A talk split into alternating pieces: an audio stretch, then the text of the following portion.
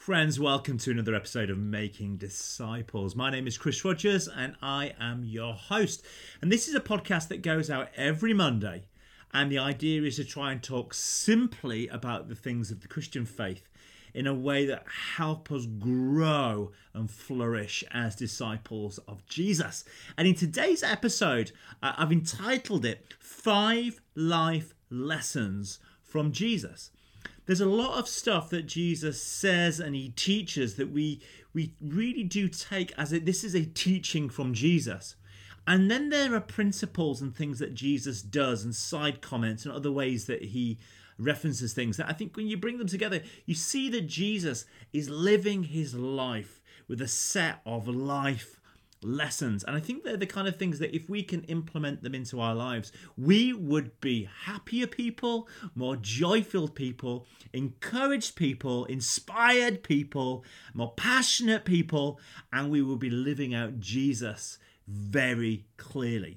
So friends, in today's episode, we are going to look at the 5 life lessons of Jesus as we find them in the Gospels. So friends, welcome to this episode of Making Disciples. I am so pleased that you are here. I'd love to ask you to subscribe. I'd love to ask you to like this episode and share this episode, particularly if you find it helpful. So here we go. 5 life lessons of Jesus.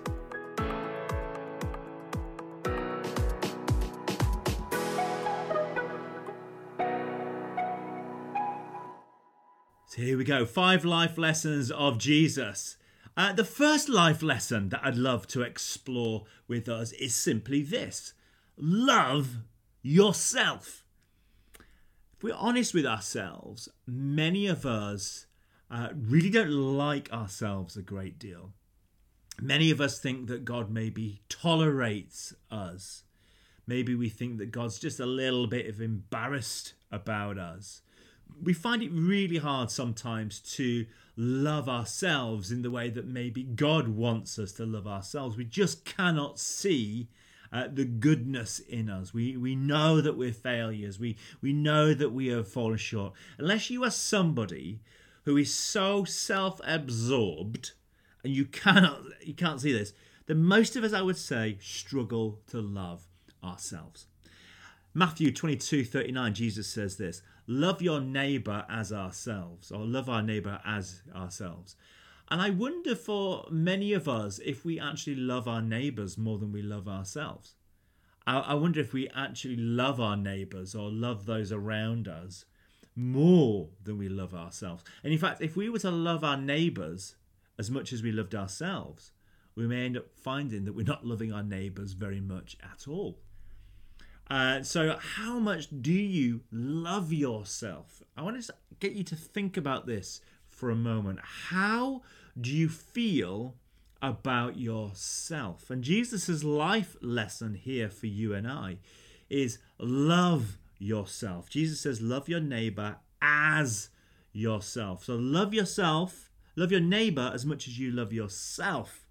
Some of us might need to hear this. Love yourself as much as you love your neighbour. I think that could be a bit of a flip for some of us. Love yourself as much as you love others. And Jesus said, this is Matthew 7. Jesus also said, so in everything, do to others what you would hate them do to you. For this sums up the law and the prophets. In everything, do to others what you would have them do to you. Some of us have such low expectations on ourselves. We devalue ourselves so much. If we were to actually love others like we love ourselves as much as we love others, it'd be pretty pitiful if we're honest. So my first life lesson for us is if you want to live a more fulfilled life, then learn to love yourself. Learn to see what God sees in you. Learn to see what Jesus sees in you. Learn to see what Jesus on the cross thought was worth dying for. Jesus dies on the cross for valuable things. You are valuable to him. He loved you so much that he dies on the cross. For God so loved you that he dies for you on the cross. Life lesson number 1, learn to love yourself. Learn to care for yourself. Learn to see yourself the way that God wishes you to see yourself. You are a prince and a princess. You are a prince and a princess. He sees you as treasured possessions. You might see a bit of dirt. You might look in the mirror and see something that you think is ugly, something that is deformed. You might look in the mirror and look away as fast as you can. You may not even look in the mirror because you can't stand what you see. You may get a glimpse of yourself in a shop window and think, gosh, is that really what I look like? See yourself as God sees you, as a prince and a princess, valuable, worth loving, worth dying for.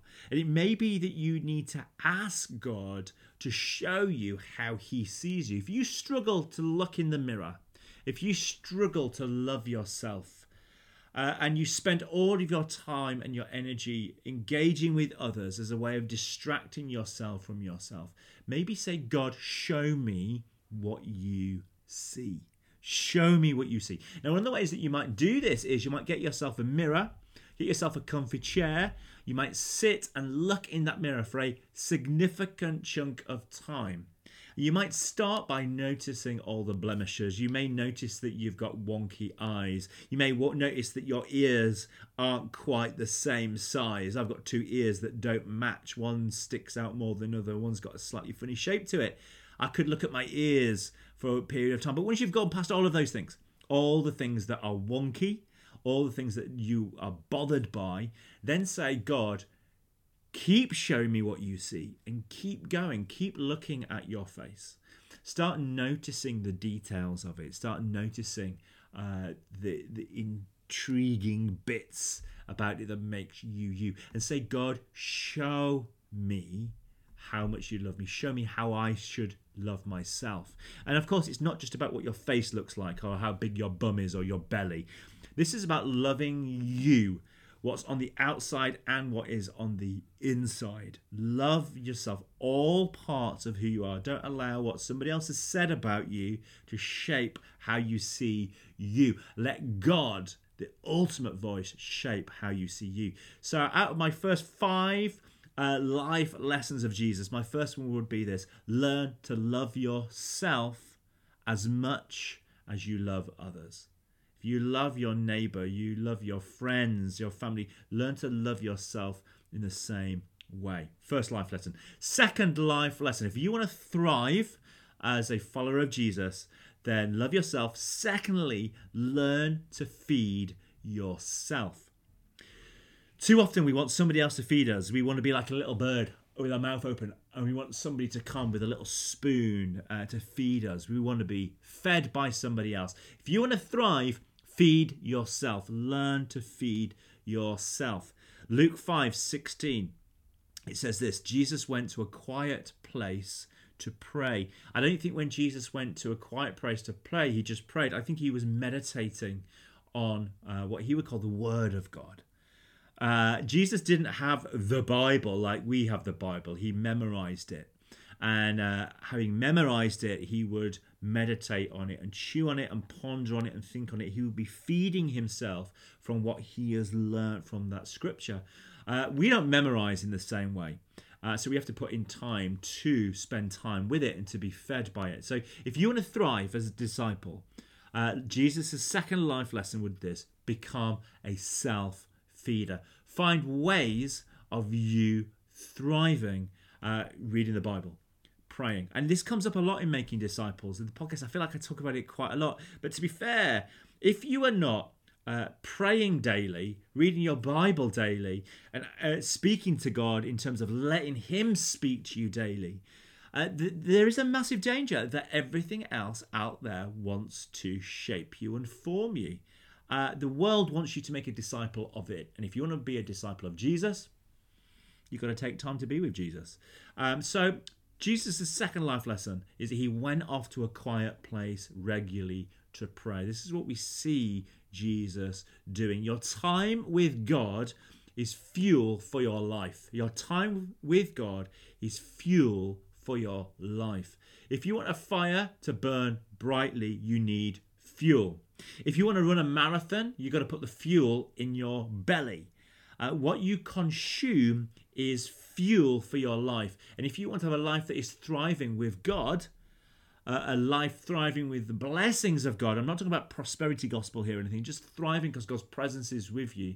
The word blessed in the Bible is a beautiful picture. It's a picture of us being held in the hands of God. So the word blessed, blessed are the peacemakers, blessed are those who mourn. The word there, blessed, is actually a picture.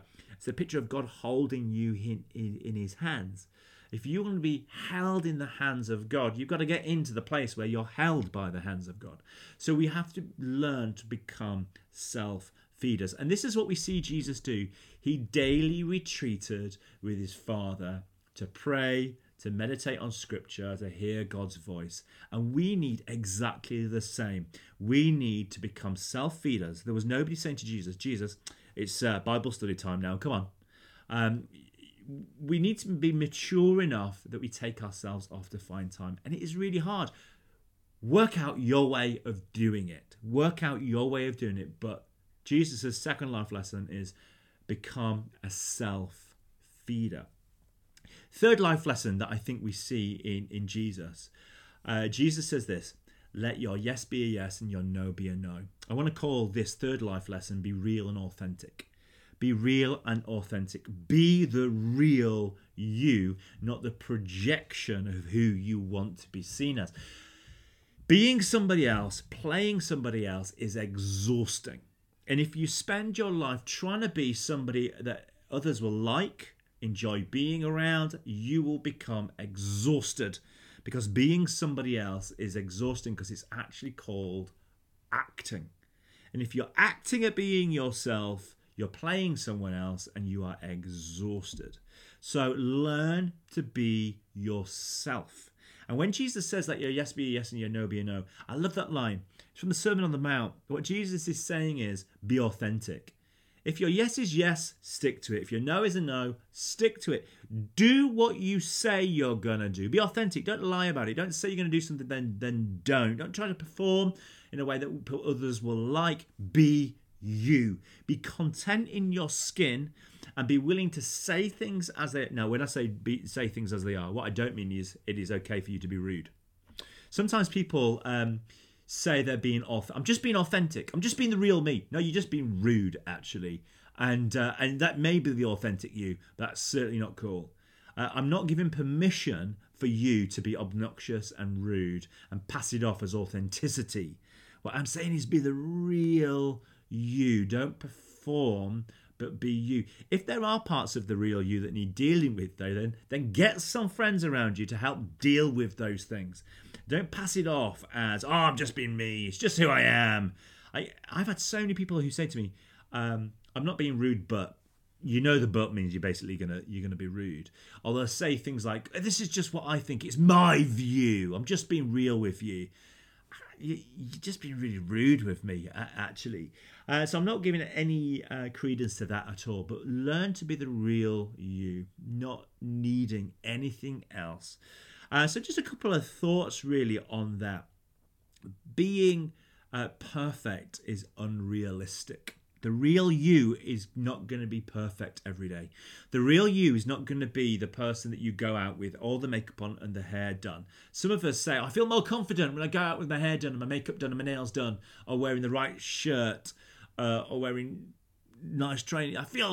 You feel, often when you're wearing those things, what you feel is content, because you're not having to be the real you. You can be this presented you.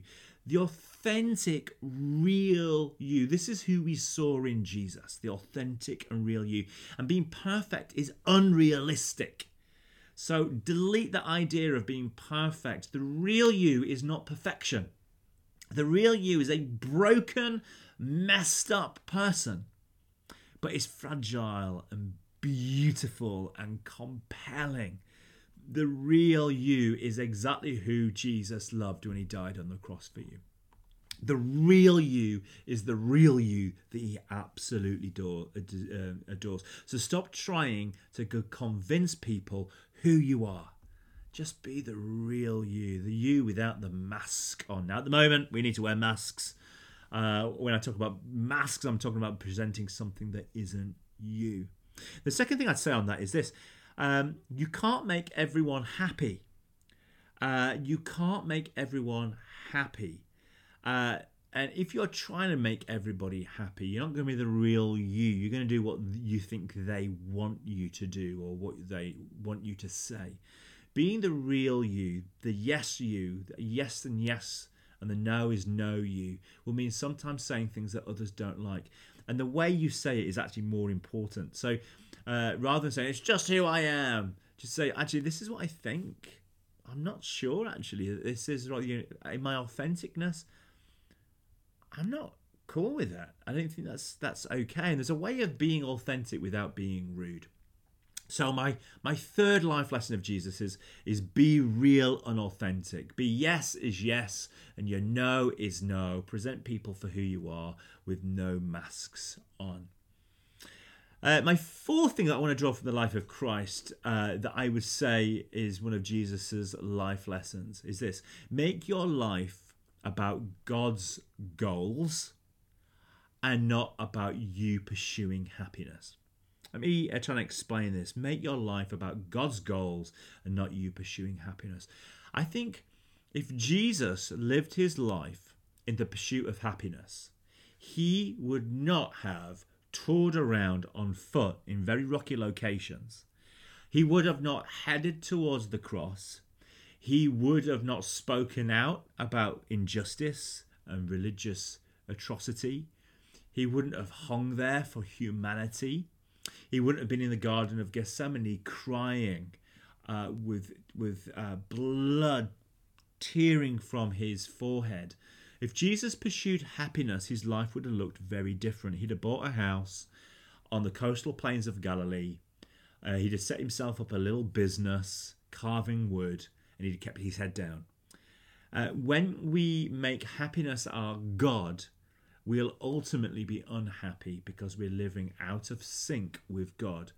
But when we make God the one that we pursue, when we take our career and align it with what God is doing in the world, walking in sync with God, then we will find true contentment because we're walking in the right direction with the God who is at work with us. So don't make your life about being happy. Make your life simply about working out God's mission for your life. So if you are an accountant, do that aligned with God's mission and vision for the world. And then you'll be happy and content. If you're a nurse, do it aligned with God's mission and vision for the world. And then you'll be happy and content. If you're a teacher, align your career, not with a trajectory about going up a ladder and becoming more important. Align yourself with the vision of God's mission on planet Earth, to love the last, the least, and the lost. You may then become something more and work up a ladder. But actually, what you'll find contentment in is not how high you go on the ladder, but simply in that you are now doing what God wants you to do in the world. So make your life about God's goals and God's mission. Why does Jesus retreat in prayer every day? It's so he's making sure he's aligned with God's goals and mission. And he's partnering his life up with the life of God. And he's working with God as a co-conspirator in his kingdom work. And God wants you to be a co-conspirator with him. If you make making money your goal for your life, you will never be happy. You'll never have enough. If you make your goal about becoming a manager or managing others, you'll never be happy because there's always another tier or a level. If your life is about becoming powerful, you will always be disappointed. But if you make your life mission to work with God in his mission, then you will be content and happy. So make your life about God's goals and not about you pursuing happiness. And my fifth life lesson from Jesus would be this. Start admiring and enjoying the small things. If you want to be content and happy in life, start appreciating the small things in life. So let me give you a couple of examples. Matthew 6:28, Jesus says, look at the flowers. Look at the flowers. And then he goes on, Jesus stopped his disciples in the middle of the road and said, stop, listen, do you hear the birds singing? See how God takes care of them. Stop, listen to the birds. Take note of the small things. Notice the birds in the tree. Notice the flowers growing in the grass. Notice the beetle crawling on the ground. Spot the small things in life. On a morning when you wake up and you make yourself that cup of coffee, appreciate the beauty found in that one cup of coffee as if it's the last cup of coffee you are ever going to drink. Appreciate the small things. One of the things for me that lockdown has done, it's forced me to appreciate people that I would say I had forgotten to appreciate. People on the edge of my life that has somehow drifted out. Friendships that I haven't spoken to for a while. And God has said to me, reminds me, watch out for the small things. Take note of the small things. Look at the flowers. Look at the birds. Look at the beetles. Spot the clouds. See the colour of the grass. Have you seen the sky recently? Enjoy the small things. When the crowd were pushing Jesus towards the big city, Jesus says, let's go to the small villages. Mark 1:38. The world is pushing us bigger, bigger, bigger, bigger, bigger. See the bigger thing. See the bigger thing. And Jesus is saying, let's go to the village. Let's go to the town. Let's go to the little place. Let's go to the spot that others have forgotten about, those little treasures, those little gems that we've almost forgotten about. Go to the small places. This is where Jesus lived his life, in the small places. This was the focus of Jesus's ministry, the small places. Jesus spends a lot of time walking between Galilee and Jerusalem. There ain't many big spots between Galilee and Jerusalem. They're small towns, they're small villages, they're little B&Bs, they're friends around tables. This is where Jesus spends his ministry. This is where he spends his life, on the roadside with the individual, with a woman at a well. And Jesus says, I am thirsty. He seeks the small things, and in the small things he finds the big, beautiful things.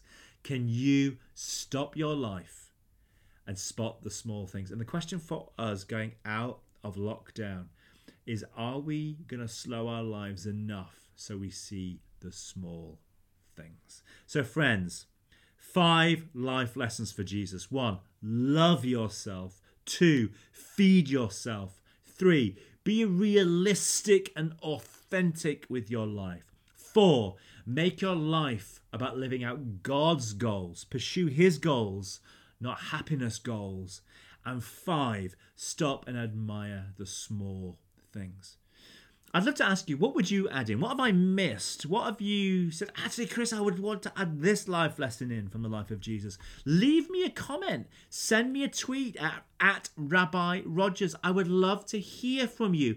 What have I missed? What is your thoughts? What would you add? What do you disagree with? This is a conversation. I am not a dictator. So tell me what you would like to add into this conversation about the life lessons learnt by Jesus. So friends, I pray that you've found that really helpful.